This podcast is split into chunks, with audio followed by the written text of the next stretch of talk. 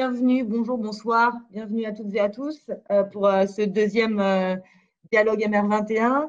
je vais resituer très rapidement ce qu'est le MR21. Donc, le MR21 est une communauté qui rassemble aujourd'hui un peu plus de 300 managers venant de tout secteur d'activité, tout type d'entreprise, grandes organisations, ONG, associations, qui pour beaucoup ont suivi une formation qui s'appelle les Masterclass 21, sont aujourd'hui une des formations les plus reconnues sur les questions de modèle d'entreprise durable, RSE, développement durable. Euh, donc, le MR21 a été créé en 2016 euh, avec un temps fort annuel qui est le forum MR21. Donc, l'adhésion au MR21, vous l'avez dans l'invitation qui vous a été envoyée. Donc, vous pouvez évidemment devenir vous-même adhérent du MR21 et donc participer à, un ensemble d'événements qu'on organise, qui sont soit publics, soit réservés aux adhérents. Euh, parmi lesquels donc c'est Dialogue MR21. Euh, pourquoi ces dialogues? On avait l'habitude, euh, comme beaucoup de, structures, d'organisations, de faire des événements qui étaient plutôt des after-work en présentiel. la situation qu'on vit depuis le mois de mars nous a, évidemment conduit à repenser, nous aussi, notre manière de travailler et donc de lancer ces dialogues MR21 et dans une perspective qui était aussi celle de pouvoir participer euh, au décryptage de, ce qui était en train de se passer et puis poser un peu des, euh, euh, des pistes, des enjeux, des pistes concernant les enjeux et les scénarios possibles pour la suite. Notre souhait a, été de ne pas être du tout dans le MR21 va vous dire la solution pour le monde d'après, mais plutôt vraiment de contribuer à, à travers un dialogue, des dialogues avec un certain nombre d'experts à repenser ou reconsidérer les différents modèles.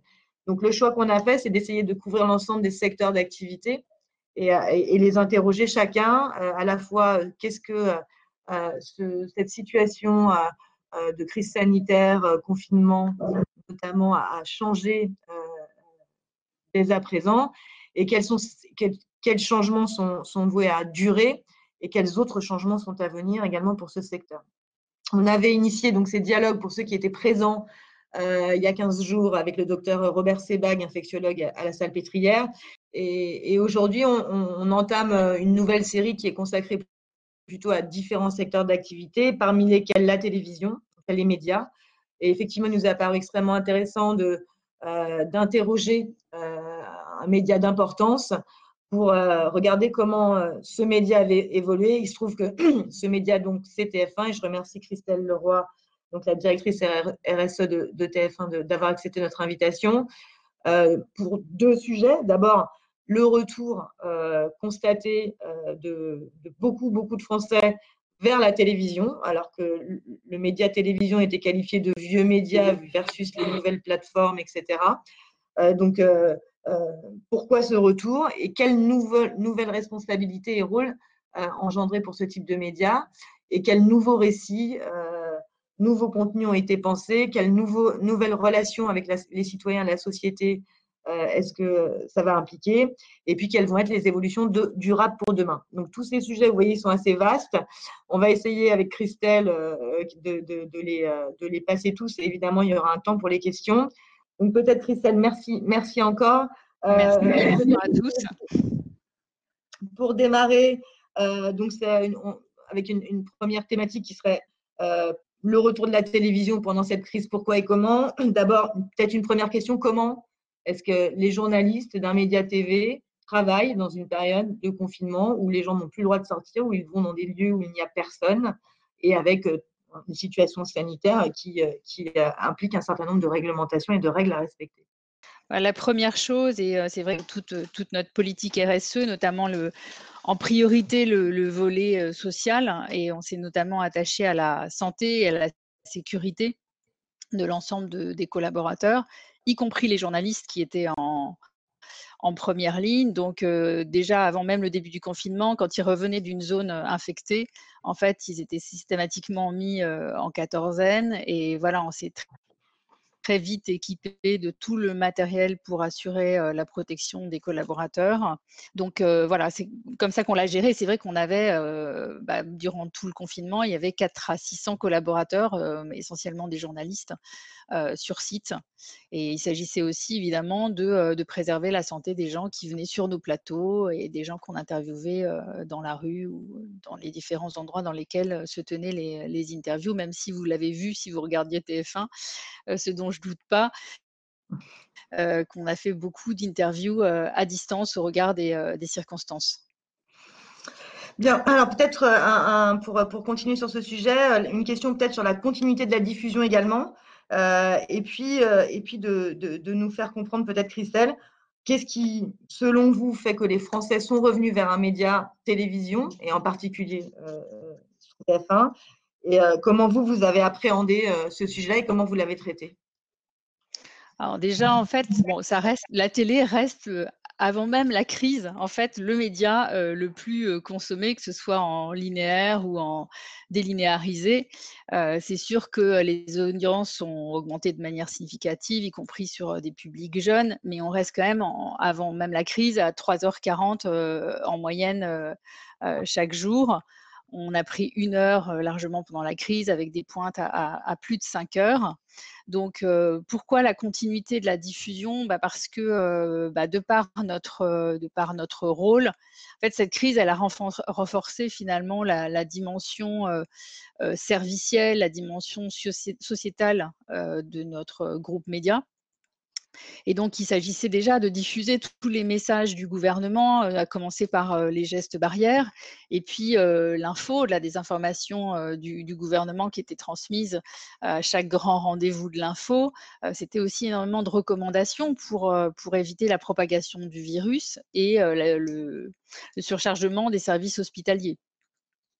Donc, c'est pour cette raison qu'on a accordé une très grande place à l'info, au final, en rallongeant en fait les, JT, on s'est retrouvé à produire un troisième JT, l'équivalent d'un troisième JT dans la journée. Et puis il y a eu aussi des magazines d'infos supplémentaires.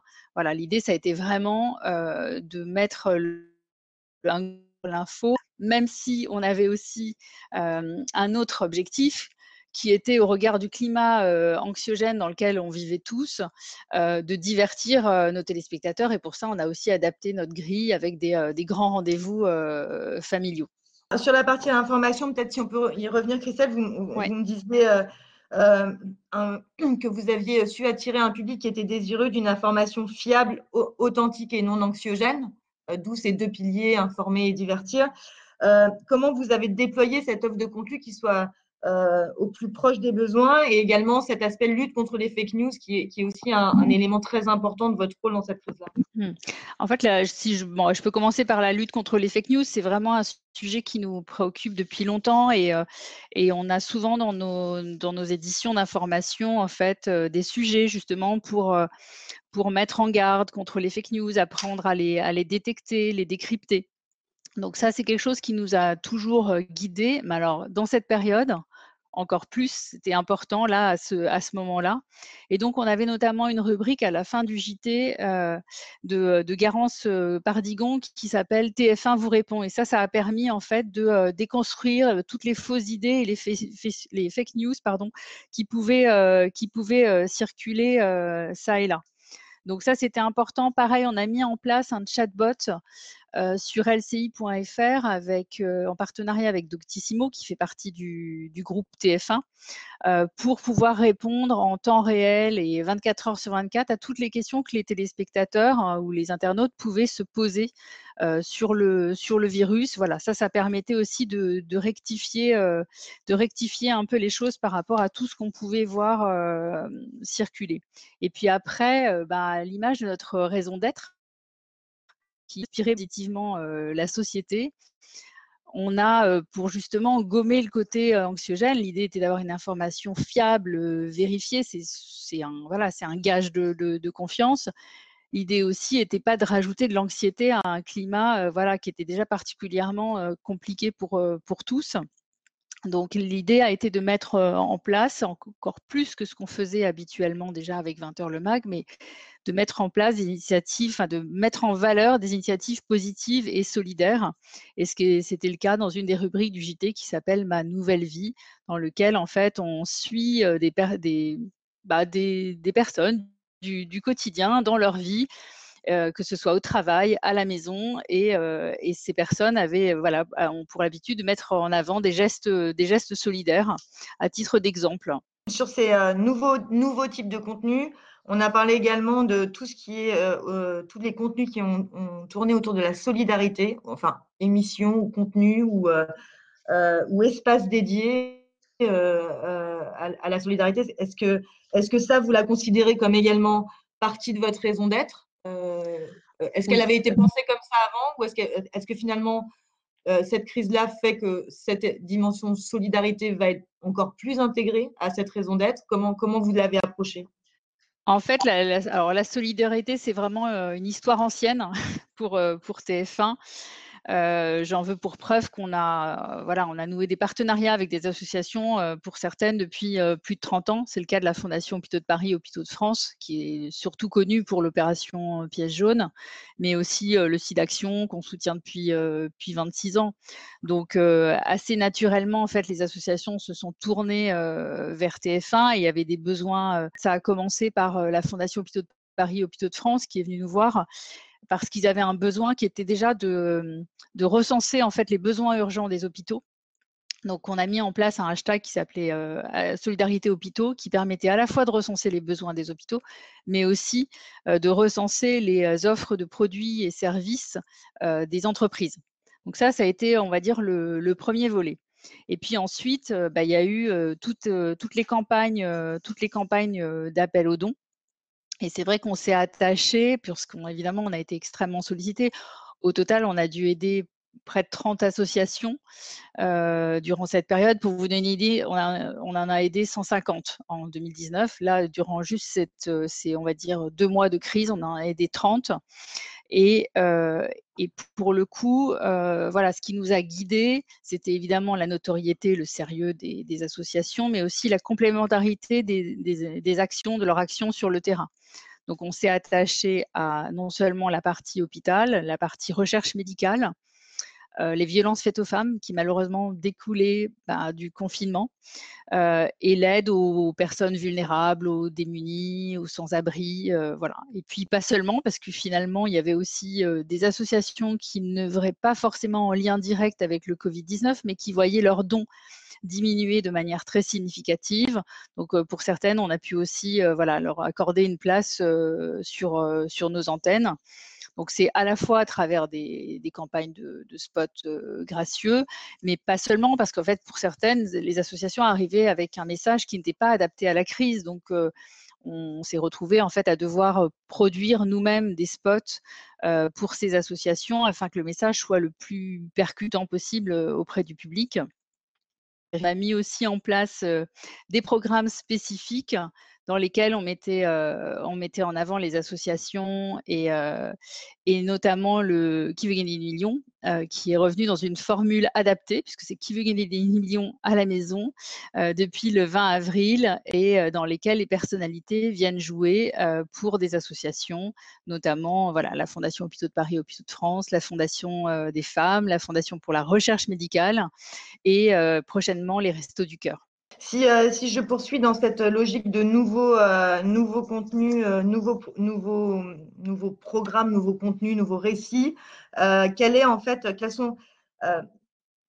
comment tu caractériserais l'adaptation de la grille qui a été faite, les, nouvelles programmations qui ont, ont, été engagées, qui ont vocation à perdurer? Alors, il y a eu deux, il y a eu deux choses en fait. Il y a eu bon la volonté de voilà de continuer à divertir euh, notre public, mais il y a eu aussi une chose à laquelle on a dû s'adapter.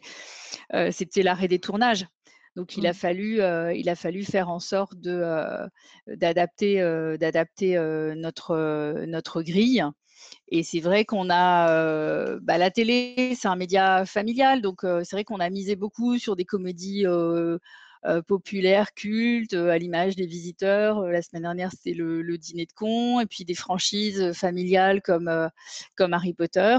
Et puis voilà, on avait on avait Colanta, Canteloup. On a eu aussi des, émissions qui ont été fabriquées bah, avec les moyens du bord. Donc j'ai parlé de qui gagne des millions à la maison, mais il y a eu aussi Show Must Go Home d'Arthur. On s'est adapté. C'est Canteloup aussi est revenu dans une, dans une version à la maison, en tout cas pour, pour Alessandra Sublet. et voilà, ça permettait d'apporter un peu de légèreté oui. Alors peut-être avant de passer aux enseignements que vous avez tirés de, cette euh, période de crise et, comment elles vont se matérialiser pour la suite, peut-être on peut faire un petit zoom sur deux publics particuliers. Euh, le public des jeunes, qui est alors peut-être pas forcément votre public le plus important habituellement. Donc comment vous expliquez ce retour des jeunes également vers la télévision et, ce qui a été fait aussi pour le public plutôt enfant euh, dans le cadre de cette, euh, de, cette, euh, de cette période? Bah, je pense que les, jeunes avaient aussi un besoin d'information au même titre que, que, les, que les adultes au final, puisque tout le monde était concerné à, à son niveau. Et c'est vrai que pour les enfants spécifiquement, on a mis en place des messages de, prévention. Notamment, on a un nouveau spot depuis hier sur nos antennes qui a été produit par les producteurs de, la série animée Miraculous et qui a été fait en partenariat avec la ville de Paris et, l'UNICEF, où les deux, héros de, la série mettent en avant les gestes barrières à respecter. Et puis, on a eu aussi, en fait, l'initiative du ministère de l'Éducation nationale, qui a poussé le label Nation apprenante, TF, TF1, enfin le groupe TF1 à travers ses chaînes Histoire et Ushuaïa a mis gratuitement sur MyTF1 euh, des contenus issus de ces chaînes avec le label. Donc, il s'agissait de documentaires qui étaient cohérents avec, avec le programme des collèges et des, des lycées. Et en parallèle des, des documentaires qui portaient le label Nation apprenante, on a mis aussi, voilà, de, de la même manière, gratuitement sur MyTF1, accès à des documentaires qui habituellement étaient réservés aux chaînes payantes. Merci pour tous ces éléments concernant ben, la période, euh, disons, entre guillemets, actuelle. Euh, on va passer peut-être à une séquence qui serait plus sur les enseignements que vous avez tirés euh, de, cette, période. Et notamment, bah, ce dont on parle, ce dont on entend parler partout, c'est-à-dire le monde d'après. Alors, quel rôle, quel rôle vous entendez jouer, vous, dans le monde d'après? Alors, bah, TF1 n'est pas en reste puisqu'on a lancé il y a quelques semaines en partenariat avec euh, Sciences Po et euh, Blue Nove euh, une consultation citoyenne qui a plusieurs buts en fait, à la fois permettre aux Français, quels qu'ils soient, de, témoigner, de débattre justement pour imaginer ce monde post-coronavirus, puisqu'on va, on va tous le créer, ce monde. et pour le coup, ça va être assez intéressant sur, bah, sur la durée, puisqu'il est prévu que les résultats soient, partagés avec les pouvoirs publics. Euh, que euh, ça alimente évidemment nos journaux, voire que, que certains puissent témoigner en fait aussi dans, nos journaux télévisés. Donc euh, voilà, ça va vraiment apporter du contenu et les thématiques en fait, c'est sur le vivre à distance, sur, les libertés. Et, le monde de demain sur le plan de l'économie, du lien social sur la, sur partie euh, euh, pensez votre, vos contenus et vos rôles de demain, comment vous voyez l'impact, durable de ce qui s'est passé? Bah, Clairement, on avait déjà engagé ça de, depuis longtemps, mais euh, je pense que ça va forcément renforcer la proximité avec le, public et les interactions avec le public. C'est évident, en fait. Aujourd'hui, on est dans une relation où, effectivement, place de plus en plus importante à nos téléspectateurs. Et donc ça, ça doit se, ça doit se poursuivre obligatoirement. Peut-être, Christelle, vous pouvez donner des exemples de ce lien renforcé entre euh, société, enfin entre vous et les citoyens, entre la société euh, et les citoyens dans le cadre de, des contenus que vous avez commencé à produire? Euh, pour l'instant, c'est pas euh, voilà. Enfin, là, on est encore, on est encore dans la crise. Donc, en fait, on maintient, euh, les, rubriques, existantes dans, nos JT. Donc, en tout cas, c'est ce vers quoi, voilà, on va, forcément aller en fait. Donc là, on est plus sur le plan sociétal, sur le plan environnemental. Qu'est-ce qui a changé dans cette période? Alors, il y a déjà des, choses qui ont changé de fait. Hein, euh, les trajets, euh, les trajets euh, domicile-travail, l'arrêt des tournages. Je pense que, alors j'ai pas eu l'occasion d'échanger avec tous mes collègues de, la prod, mais on a voilà appris tous à travailler différemment. Donc, à adapter nos, moyens de production, faisant des choses qu'on n'imaginait absolument pas faire quelques semaines avant, avant le début du, du, confinement, même si on se préparait à cette crise euh, voilà, je pense que personne n'imaginait euh, tout ce qu'on on serait capable de mettre euh, en œuvre. Donc c'est sûr qu'il va, il va en rester quelque chose sur, sur la production. Je pense que ça sera très, très vertueux. Alors peut-être pour, pour, pour, terminer, je, pense que ce serait peut-être intéressant que vous aviez évoqué, vous avez évoqué dans la discussion la raison d'être. Oui. peut-être, est-ce que, est -ce que on peut la, résumer. Alors, je ne sais pas si on peut la résumer très rapidement, mais en tout cas, c'est ces principaux éléments. Et, peut-être du coup ton rôle aussi euh, en tant que directrice RSE dans le groupe TF1. Et est-ce que cette raison d'être, elle, a, euh, elle, continue d'être parfaitement pertinente après ce qui s'est passé ou est-ce qu'elle a vocation à être repensée à, Ou est-ce que certains piliers finalement sont passés euh, sur le devant Comment est-ce que. quelle est ton évaluation alors, j'ai entendu partiellement ta question, mais je pense que je, la, reconstitue. Euh, donc, sur la raison d'être, donc qui est inspirée positivement euh, la société, on a tendance à dire que la raison d'être, euh, c'est quelque chose qui, c'est une sorte de boussole en fait. Quand justement en cas de crise, c'est quelque chose à laquelle, auquel on pourra se, à laquelle on pourra se, se référer. Et c'est bien ce qui s'est passé dans le cas de TF1, puisque c'est ce qui a guidé nos choix, nos choix éditoriaux. Et c'est vrai que quand on est un média comme TF1, on se doit, on se doit d'être exemplaire. Donc c'est vraiment, c'est vraiment quelque chose qui nous a guidés et continuera, continuera à nous guider. Avant même la crise, il existait un, sujet dans, dans, le 20h qui s'appelle 20h le mag, qui justement met en avant des héros du quotidien. Pareil dans nos fictions, on essaye de mettre en avant Parfois, c'est basé sur des histoires vraies. parfois, c'est plus de la, fiction. Mais en tout cas, on a cette envie de, faire, de faire, comment dire, de faire que les, téléspectateurs repartent pas seulement avec des belles histoires, mais avec des idées. Alors, c'est peut-être pompeux de dire qu'ils vont transformer le, monde, mais en tout cas, oui, donner cette impulsion. Du coup, alors on va faire, on a décidé avec Christelle de faire un petit exercice un peu différent d'habitude. C'est Christelle se présente en fait à la fin. et donc, euh, on s'est dit que c'était peut-être intéressant de conclure euh, l'intervention de Christelle par euh, voilà, le rôle d'une directrice RSE dans un groupe média comme, comme TF1. Bah, mon rôle, c'est à la fois d'accompagner les business, y compris voilà, dans ces périodes bah, de, bouleversement. Donc, bien être informé bah, de leurs enjeux pour les accompagner au mieux, les éclairer. Mon rôle, c'est d'impulser des choses, euh, mais c'est aussi de ne pas brider les business. C'est-à-dire qu'il y a énormément d'initiatives euh, dans tout ce que j'ai cité. Voilà, il y a des choses que j'ai gérées euh, directement, mais il y en a beaucoup qui sont venues de, mes collègues, notamment au niveau de, l'info. L'idée, voilà, c'est ensuite de les, valoriser, de les mettre en cohérence. Euh, c'est-à-dire qu'une fois que la, politique RSE, les piliers sont, clairement euh, définis, euh, voilà, mon rôle, ça va être vraiment plus de, de regarder les choses sous l'angle des parties prenantes. et c'est ce qu'on a fait aujourd'hui finalement, que ce soit avec nos collaborateurs, nos clients. C'est vrai qu'on n'a pas trop parlé de la, la, publicité, mais on a été aussi sur un accompagnement en fait de des, annonceurs durant, durant cette période.